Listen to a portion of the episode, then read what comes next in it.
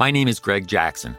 I'm a PhD holding historian, a professor, and the creator of History That Doesn't Suck, a podcast that makes legit, seriously researched American history come to life through entertaining stories. Join me for a chronological telling of the United States story, from the Revolution to fractious Civil War, tenacious inventors, brave reformers, and more. With more than 100 episodes, you can already binge listen your way from 1776 to the early 20th century. Listen to History That Doesn't Suck on Spotify. Hello, and welcome to This Day in History. Here's what happened on December 4th.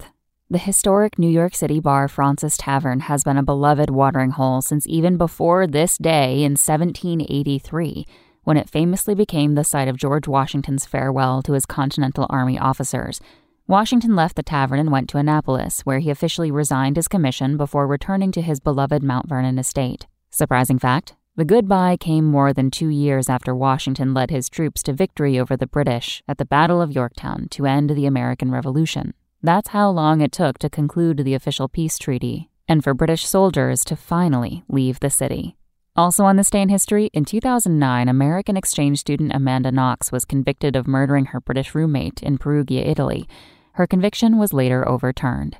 That's all for today in history. Tune in tomorrow to learn a little bit more about the world around you. And of course, have a great day. Spoken Layer. My name is Greg Jackson. I'm a historian, professor, and the creator of History That Doesn't Suck, a podcast that provides a complete overview of U.S. history through storytelling, yet keeps the rigor you'd expect in a university class. Starting with 22 year old George Washington in his first battle, join me for a chronological telling of the United States story, its unlikely revolution, fractious civil war, tenacious inventors, brave reformers, and more. With more than 100 episodes, you can already binge listen your way through the progressive era. Find History That Doesn't Suck wherever you get your podcasts.